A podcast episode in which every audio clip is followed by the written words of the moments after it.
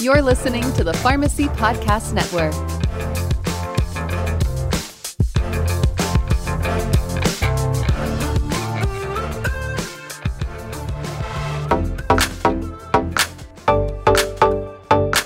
Hello, and welcome to Pharmacists United for Truth and Transparency, the PUTcast. PUT is a not for profit industry watchdog organization dedicated to exposing the truth about the shady, abusive practices of pharmacy benefit managers and how they affect American patients, healthcare providers, and taxpayers. On the PUTcast, we'll talk to pharmacy industry experts, influencers, and patients, always with the goal of bringing the truth, transparency, and solutions to America's prescription drug affordability crisis. Hi, everyone. This is Monique Whitney. Welcome to the PUTcast. We're so glad to have you here today. And I'd like to say hi to my co host, our president, Scott. Hey, everybody. How's it going? Scott, we're uh, fortunate today. We have a really interesting guest on the PUTcast. This is uh, someone that you connected to. And I wondered if you would uh, share a little bit about Nathan and how you first came into contact. And then we'll give Nathan a chance to say hello as well.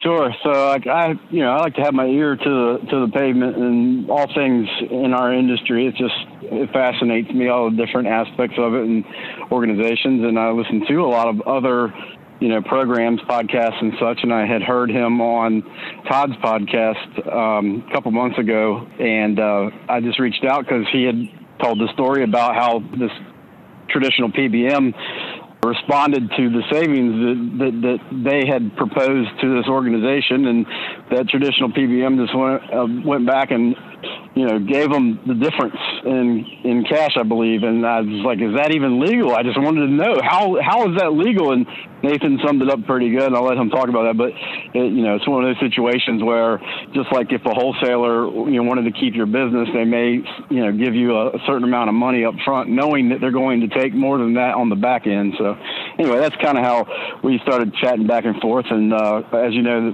we we like to focus on ways to eliminate traditional PBMs in our practices as best that we can. And, you know, one way to do that is working with a partner like, uh, you know, a non-traditional PBM or a uh, transparent PBM. And that's, that's something that I think that a lot of us appreciate about the work that, that Nathan does with his organization.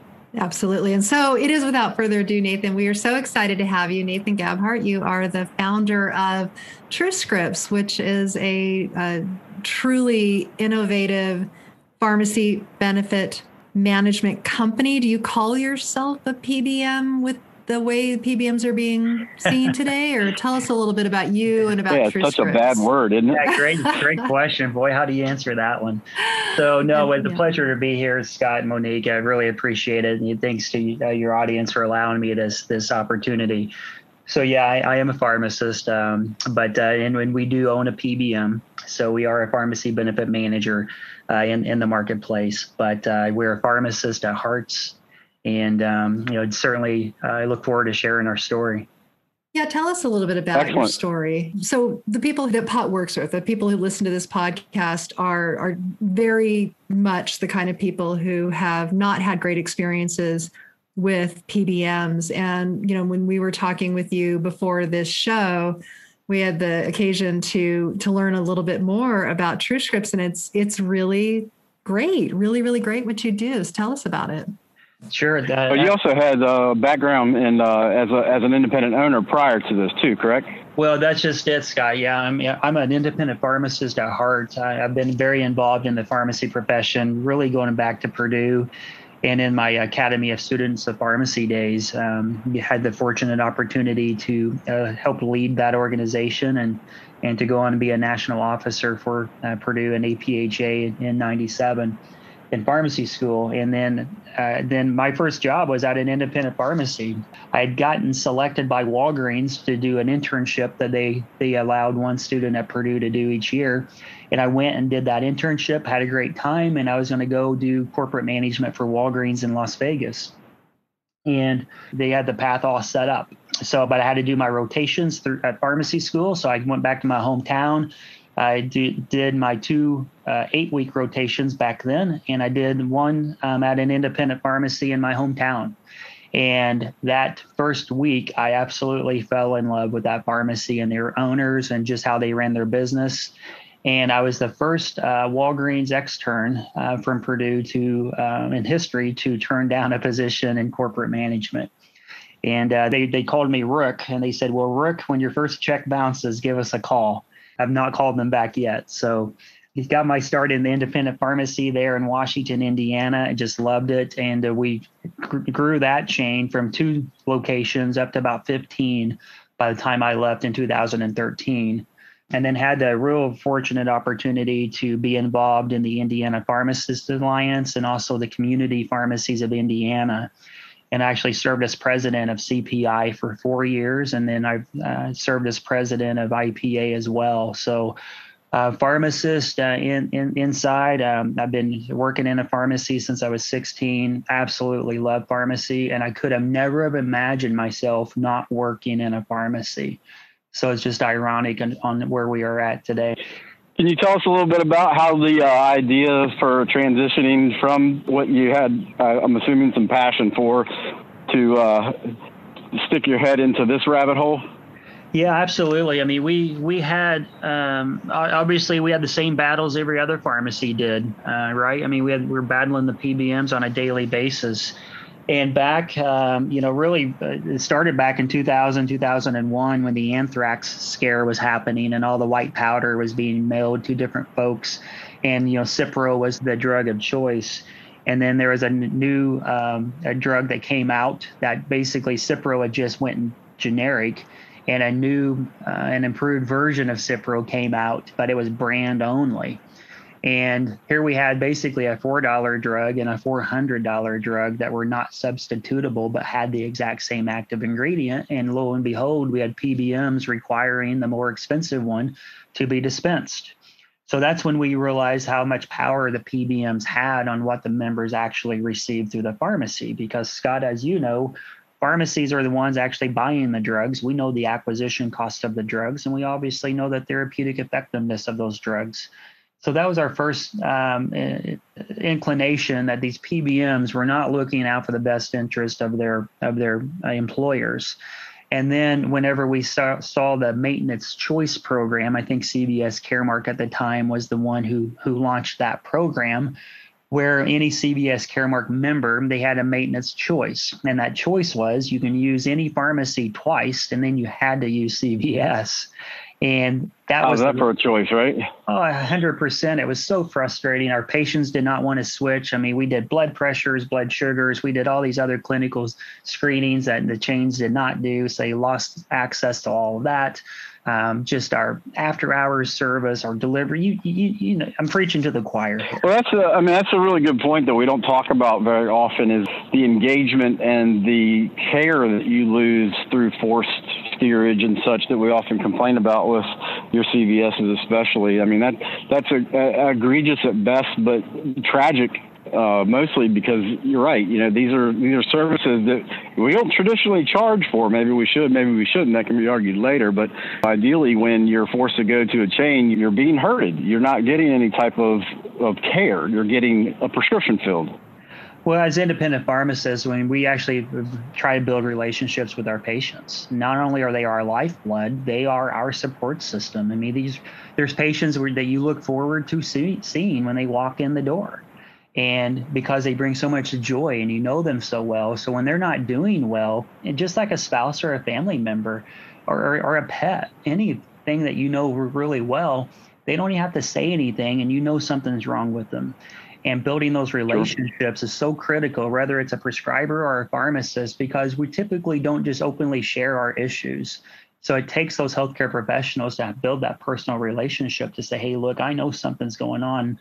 And then they open up to you and they say, my blood sugar was 600, but I don't want my doctor to freak out or whatever.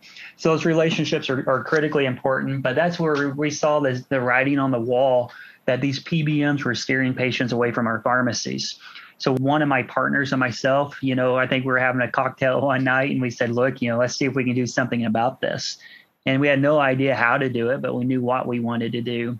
And then, ironically, one of my neighbors was an HR manager of a local employer, and he was frustrated with his traditional PBM. And he said, Hey, look, if you're really serious about this idea, you know, we, we will consider being your first client. And then we're really, we were off to the races at that point. That's amazing. Absolutely amazing.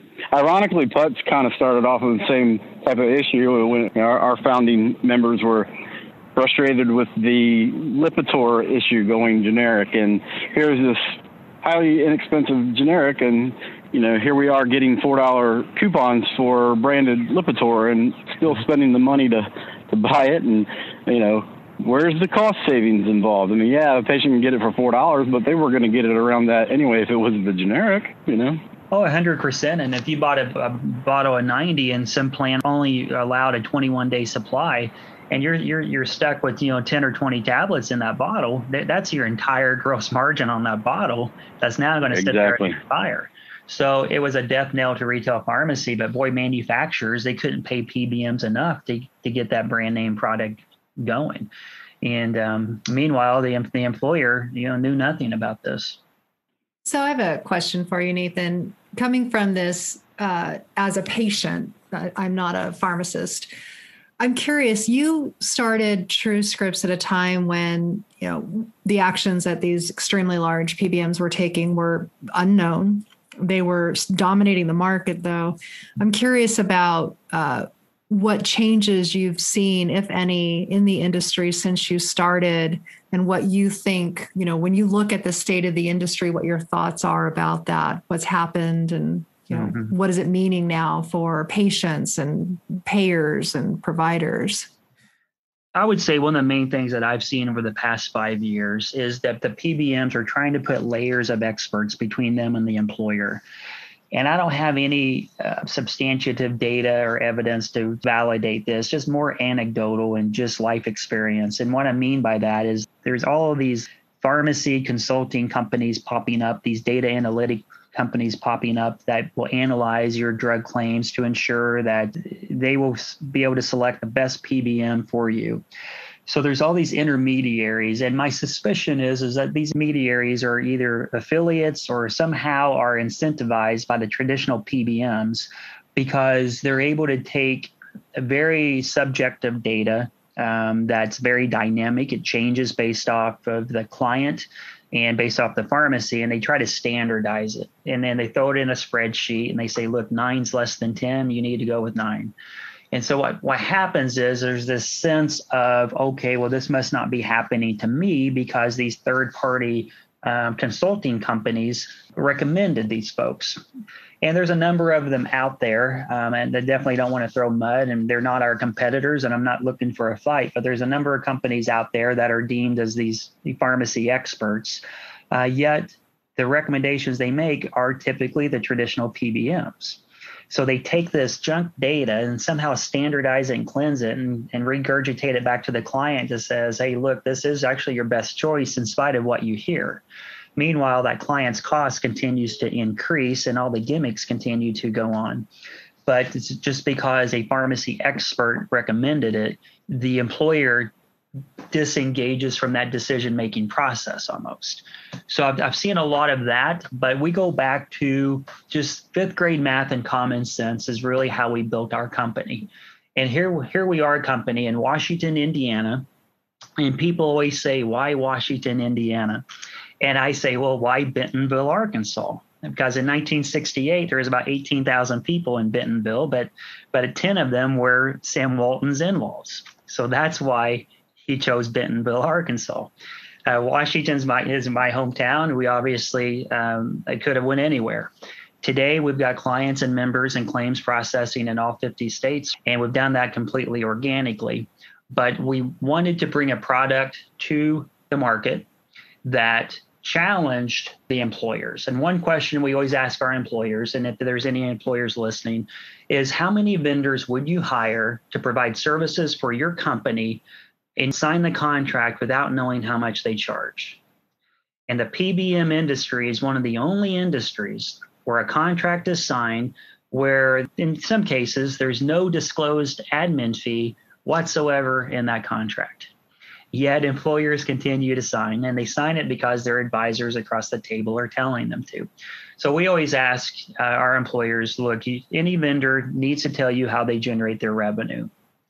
Because in the PBM space, there's really the only people who fund our space is the employer and the member. Nathan doesn't put any money into it. Scott doesn't put any money into it per se. Only the plan and the member. Okay. So if you look at the supply chain, those are the two givers, and then everyone else takes money out of the system. We always ask, how does your PBM generate their revenue? Is it from the employer, or is it from pharmacies, or is it from the drug manufacturers? And that's the only three sources of revenue that a PBM can generate revenue from. So that's why when we created TrueScripts, one vow I made to myself is that I would never own any pharmacies. And that's a vow we've stuck to today and we'll continue to stick to it because I could easily open a specialty pharmacy, only service my members nationwide, and generate another $10 million in net income with the volume that we're processing. But that makes me one step closer to a traditional PBM. And I tell my client, look, you're going to be my sole source of revenue. We will have preferred and restricted networks of specialty pharmacies where we control the level of care and the pricing, but there's no incentive for us to fill a prescription, if that makes sense. So I guess I'll, I'll stop there so, so I don't get it too long. absolutely. No, it's good. How, how many of your clients know what the sources are for their payment? I, if someone asked me that in my old my old job, I used to I owned a business and I had employees and had to buy insurance. If, if I'd been asked that, I wouldn't have known the answer to that question. I'm curious how many of your clients do. When we first started, I, none of our clients knew because we were like this round peg in this square world. And they're like, okay, unless I know someone else who uses you, I don't want to be first. So that's how we built our business. And then today, uh, we have a network of insurance brokers and consultants across the country who have seen our product live for a number of years and they have got to know us from a relationship standpoint and they know how we operate and so now we have these partners across the country and we really we work with all brokers and consulting firms but typically the larger the brokerage firms the more that that corporate entity is getting paid by a pbm and we've been approached by some that says look it's two and a half dollars per prescription uh, for you to be on our preferred PBM list. And, you know, we process millions of prescriptions. And our rebuttal was, okay, who pays that 250? And they say, well, you do. I'm like, well, we don't put any money in, so that has to come from the client. So the client's actually paying it. Well, you can't tell the client. So you have all this shell game, all this money, but typically the regional independent broker has been our sweet spot. So their clients have been fully educated already by the time they come to TrueScripts, uh, where they already know. But if you ask any Fortune 500 company, any executive on what their PBM charges them, one, I don't think they'll have any idea. Or two, they'll say, oh, well, we're in some special consortium, so we don't have to pay anything. And they actually think that that's possible in a for profit industry hopefully some of that those hidden revenue sources, especially for the brokerage, large brokerages, are going to go away a little bit. They'll at least now have to, uh, I believe, disclose their their revenue sources. Is that correct? Yeah, right now all brokers have to uh, submit a, a Form 5500 for any insurance product that they receive commission on. PBMs have always been considered non-insurance because we don't have any risk in this product. But as of January of 2022, I believe any form of uh, commission or, or revenue share has to be disclosed openly. So they'll at least have to explain where they're generating that revenue from. So then, um, so Nathan, when you are, you know, looking at the future of the industry, you guys have grown. You're you're seeing more and more interest from clients on your side what do you see would be the future? I mean, right now we've got these three, you know, as many as five, but certainly the big three who have just gobbled up such a huge percentage of the market and have engaged in what are now well documented tactics to try to keep business and keep people, you know, in the dark. What do you think will happen to the industry? Do you think that more and more employers will start to find companies like yours, or, or do you think that they'll just continue to trust names like Express Scripts or CVS because, quote unquote, they've been around so long?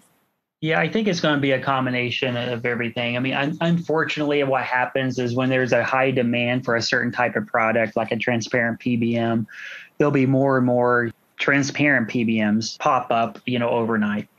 And I think what will happen is some of those transparent PBMs may have the same morals and values as some of the traditional PBMs. So I think what's going to happen is is our, our industry will start seeing more and more different PBMs come to our industry. Uh, some of them will be better than others, and unfortunately, I think some will give a bad name to the transparent PBMs or full pass-through PBMs or whatever you want to call us. But I definitely think that right now the PBMs and the large consulting houses are scrambling on how can we generate the same amount of revenue, uh, but in a different manner. Uh, I think they're they're they're really scrambling right now. I know some of them are creating some GPOs and these other sister companies um, more, more like these shell companies to start moving revenue through. I don't fully understand the the architecture of it yet, but I know there's something nefarious going on. Me, I, I googled last week, I think it was, and I think there were up to 102,000 PBM lawsuits. If you just type in PBM lawsuits, if you put 2000 and if you put 2020 wow. in, I think it's 67,000. Now a lot of those are duplicates and so forth, but it's a bunch, right? And it's it's disgusting and it continues to happen. And that's why we tell our clients, look, you know, fifth grade math and common sense. You know, if you don't know what your your vendor is charging and they're generating 180 billion dollars in net revenue on these publicly disclosed financials, and again, they're 160 page financials but if you just slow down and take some time, you can see how many claims they're adjudicating and how much revenue they're they're creating, and just simply do the math, and that's how much they're creating from their product. And not only that, but yeah, we we've been in situations where we've been finalists, and not only has the traditional PBM come back with like exorbitant rebates so they can pay the client magically, they actually will waive their disclosed admin fee and even pay the client an admin fee the first year to service it. But you have to sign a three year deal. And so I'm look if you, if you sign that three year deal thinking that all three years are going to be profitable, you you get what you deserve. Mm-hmm. So the clients who reach out to absolutely. Us, yeah, the clients who reach out to us are usually sick and tired of being sick and tired and one thing that always reassures me that my company is on the right path is we have a 60 day termination clause in our contract that it can be terminated for any reason with zero financial liability. And yet we have a 97% lifetime client retention rate. And wow. that in itself is our best marketing and uh, we're focused on being the best and, and not the biggest. So we're not interested in any private equity or venture capital um, uh, investments. They they contact me twice a month at least, and we just don't need it. Um, and you know, I, I, grew up on welfare in a single parent family. You know, so what I made as a pharmacist was more money than I'd ever seen in my entire life. So we're not doing this for money. So you say it's fifth grade math and, and, and Google. I, I say it's how long is your contract? I think that we had seen some that were upwards of 170, 180 pages. Oh, it, they, exactly. And that, that's a that's an excellent point. Our, our contract now is back down to nine pages. One of the fonts got off and kicked it up. Nice work. And and I about through a fit. So, but uh, it's back down to nine but yeah, your traditional contracts, and we've got copies of several of them. You know, they're 50 to 100 pages. And one of my team members says, yes, it's it's uh, it's 25 pages of promises. It's 25 pages of taking back those promises, and it's 50 pages of you don't even want to know what's in there. That's great. That's I like great. that. What do you say to this thing that you know PBMs put out there that if they were required to be transparent, everybody's prices would go up? It, it, again, just in the common sense oh. world, that makes no sense. And yet it seems to be the prevailing defense. I'm curious what you say to that. Good question. I guess, you know, I try to call balls and strikes. And, and again, I'm a pharmacist, past pharmacy owner, a PBM owner. So I've, I've been on both sides of the equations. I'd rephrase the question just a little bit. And I would say if there were no PBMs and the patients just went to pharmacies and paid cash, the price would go up. Uh, 100%. Because we've got 70,000 pharmacies and they all don't operate their, their pharmacies like Scott operates his. There's some bad pharmacies out there who are just trying to make as much money as they possibly can, be gone in a couple of years. And we need to work together to get rid of those out of our profession because they make us all look bad. So we're in a position here that these PBMs, I mean, they can provide a good service. And my philosophy is this: is the phar- retail pharmacies need to make a reasonable profit. And as a past pharmacy owner, and I haven't owned pharmacies in about eight years, but we knew what a reasonable profit was. And I mean, it's low single digits net income as far as percentage of net income of sales. I mean, it's low single digits that pharmacies make. So they're not making money hand over fist. In an ideal world, all the wholesaler gimmicks that we have regarding you know all the rebates and so forth where they invoice you high and then they rebate you back a month later. So therefore when you get audited by medicaid you know you, you have a higher invoice price and that's what medicaid sets the reimbursement off of theoretically. In, in an ideal world if we can live in a clean system where the pbm played fair and the pharmacies played fair you know pharmacy reimbursement should go up but the way the current system works, you almost need a whiteboard to draw this out, is you got the employer on one side paying $100 for a drug, the PBM's paying the pharmacy $30 for the drug, and the PBM's keeping the 70. Whereas if the PBM would just pay the pharmacy $50 for the drug and then charge an admin fee, then the employer pays 60 or whatever. PBM keeps 10 and then the pharmacy gets 50 everybody still wins, but the PBM makes less in that equation. The pharmacies need to get paid more than what they're currently getting. The PBMs need to be keeping less, and then the, the client and the member and, and everyone wins in that equation.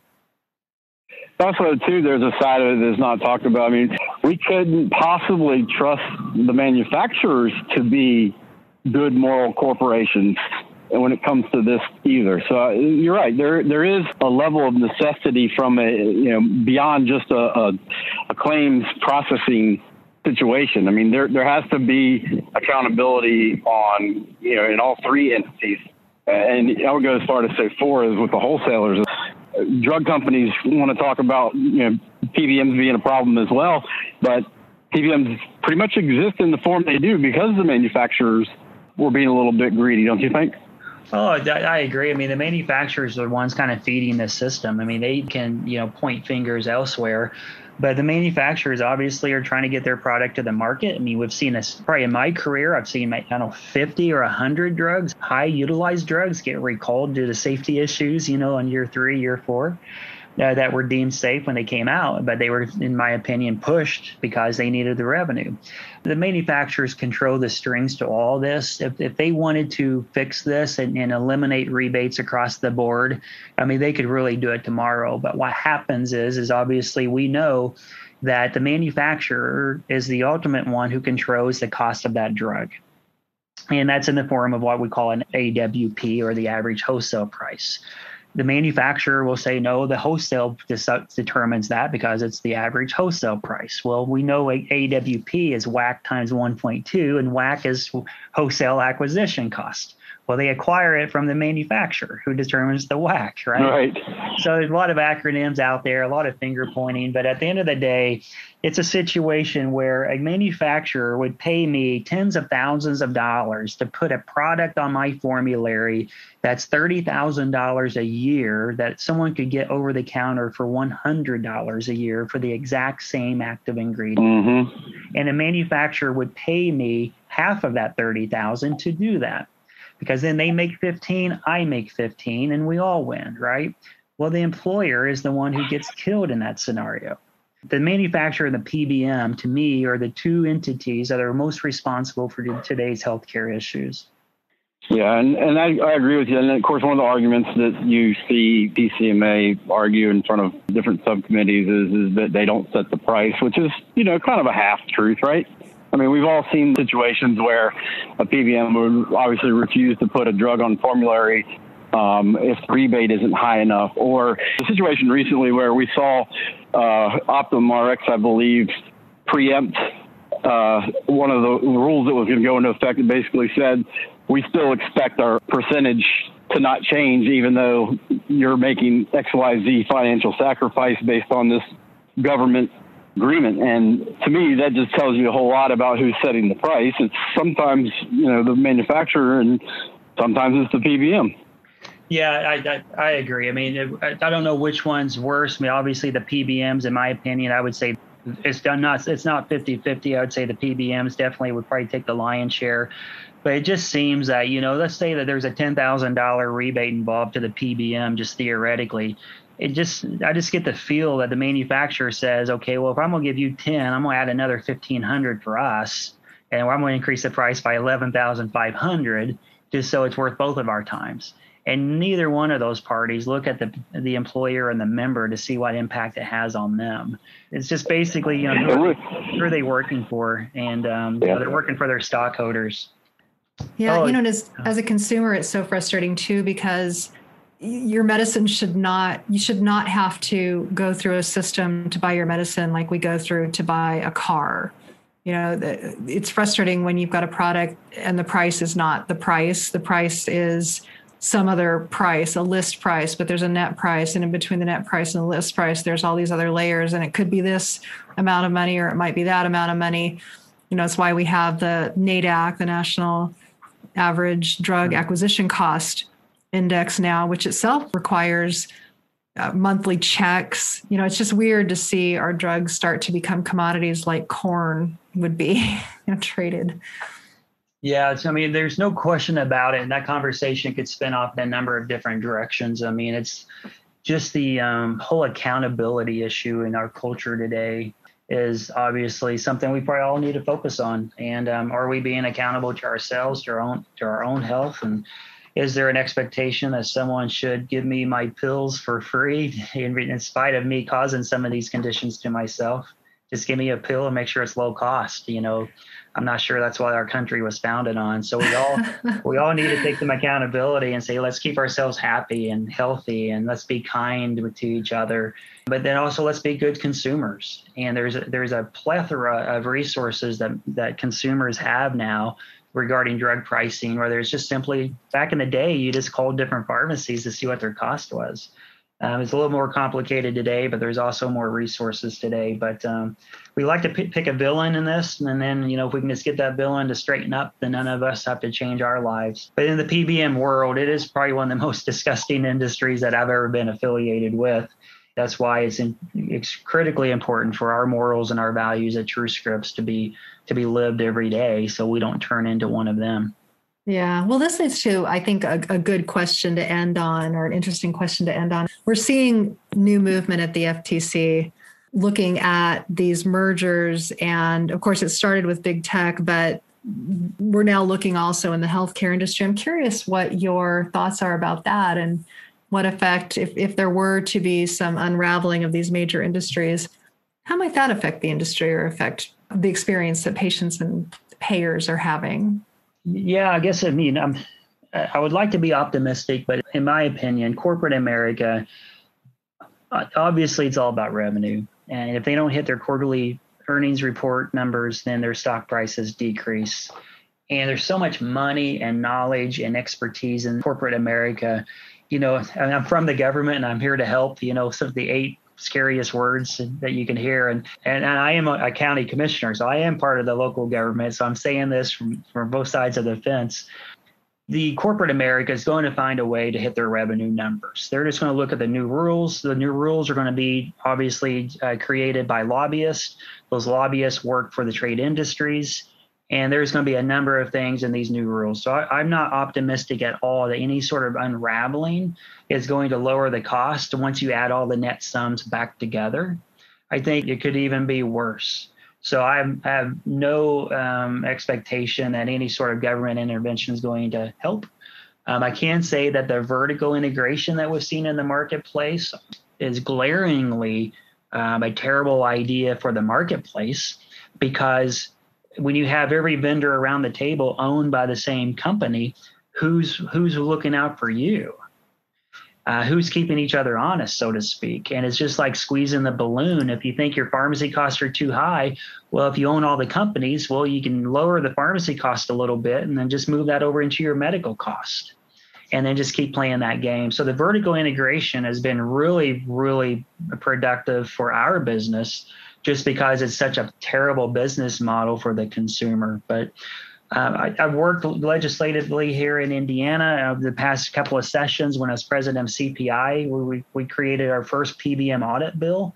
And uh, it was me on one side of the table, ESI on the other side, and then Peggy Welch, who was the uh, author of the bill, uh, kind of in the middle. Um, and then here recently, we just passed a couple more pieces of legislation that that we probably helped write about 80% of it. And that's something that we're, we're definitely very proud of. That's really That's great. good that you guys are that involved. We try to do our best to engage in the process at hand. And I think that everybody needs to realize how important that is. So thank you. Hundred percent, you're welcome. And yeah, we we try to conduct ourselves as if God's watching. So I mean, I always tell folks if the truth hurts, you need to change the truth. And I mean, if, I, if I'm if I'm lying or being misleading, tell me how. But uh, otherwise, let's just hit it head on. But uh, it is also inspiring, though, too, Scott, to see folks like you and your organization. As I look on LinkedIn, and then one of my colleagues down in Tennessee is now the president of the Tennessee Pharmacy Association and just seeing these other movers and shakers in the marketplace is very inspiring to us. And it gives us just more excitement and energy to keep doing what we're doing on a daily basis. Well, Nathan, thank you so much for being with us today. And thank you for the work that you and your team are doing. Scott and I've had the very great pleasure of speaking with several people at your company, and they're they are a, a hard-working, really positive energy group. And I just think anyone who gets to work with you is very fortunate and probably enjoys it very much. Well, we appreciate those kind words. Uh, we're just a phone call away, and it's uh, thank you guys for all that you do. And everyone, thank you so much for joining us on the podcast today. If you liked this episode, please let us know in the notes section below. Otherwise, we will see you next time.